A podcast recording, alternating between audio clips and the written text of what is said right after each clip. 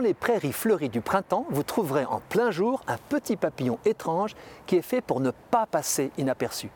À la différence des autres lépidoptères diurnes, au lieu de joindre les ailes verticalement quand il ne vole pas, ce papillon en fait un toit qui recouvre son corps.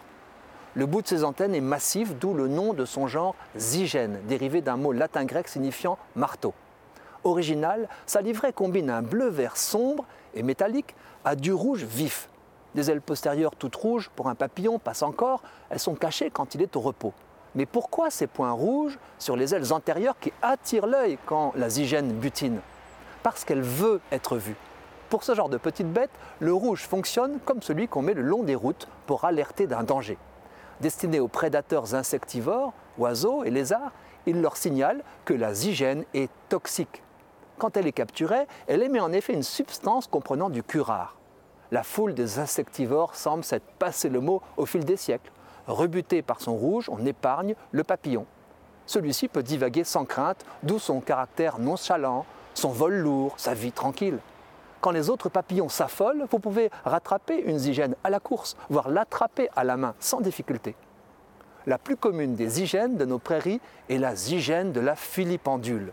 Non curieux dont certains entomologistes se désolent, car l'espèce n'est pas vraiment inféodée à la spirae filipendule, mais à plusieurs autres plantes communes comme le trèfle.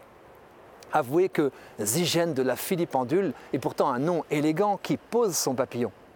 La stratégie de protection dissuasive par le rouge voyant est adoptée par nombre d'insectes, certaines grenouilles exotiques et même des plantes.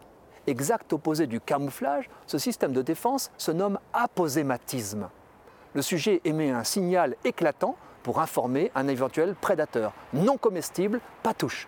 Chacun y trouve son compte. L'aposématisme sauve les deux vies. Des coccinelles et des punaises fonctionnent ainsi. Leur couleur rouge signale qu'elles sont capables, en cas de menace, d'exuder pour les premières ou de projeter pour les secondes une substance toxique. Quelques espèces de prédateurs, comme le merle, peuvent contourner l'obstacle en avalant la bestiole avant qu'elle ait eu le temps de produire son poison.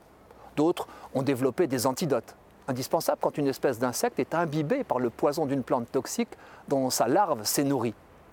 Certains prédateurs, on a peine à le croire, sont même capables d'avaler une proie aposématique, puis de vomir le poison dont elle est gorgée. C'est le cas de l'oriole, un passereau américain orangé qui, grâce à ce stratagème, est l'un des rares prédateurs du célèbre monarque, papillon aux couleurs flamboyantes, avertisseuses des alcaloïdes qu'il contient.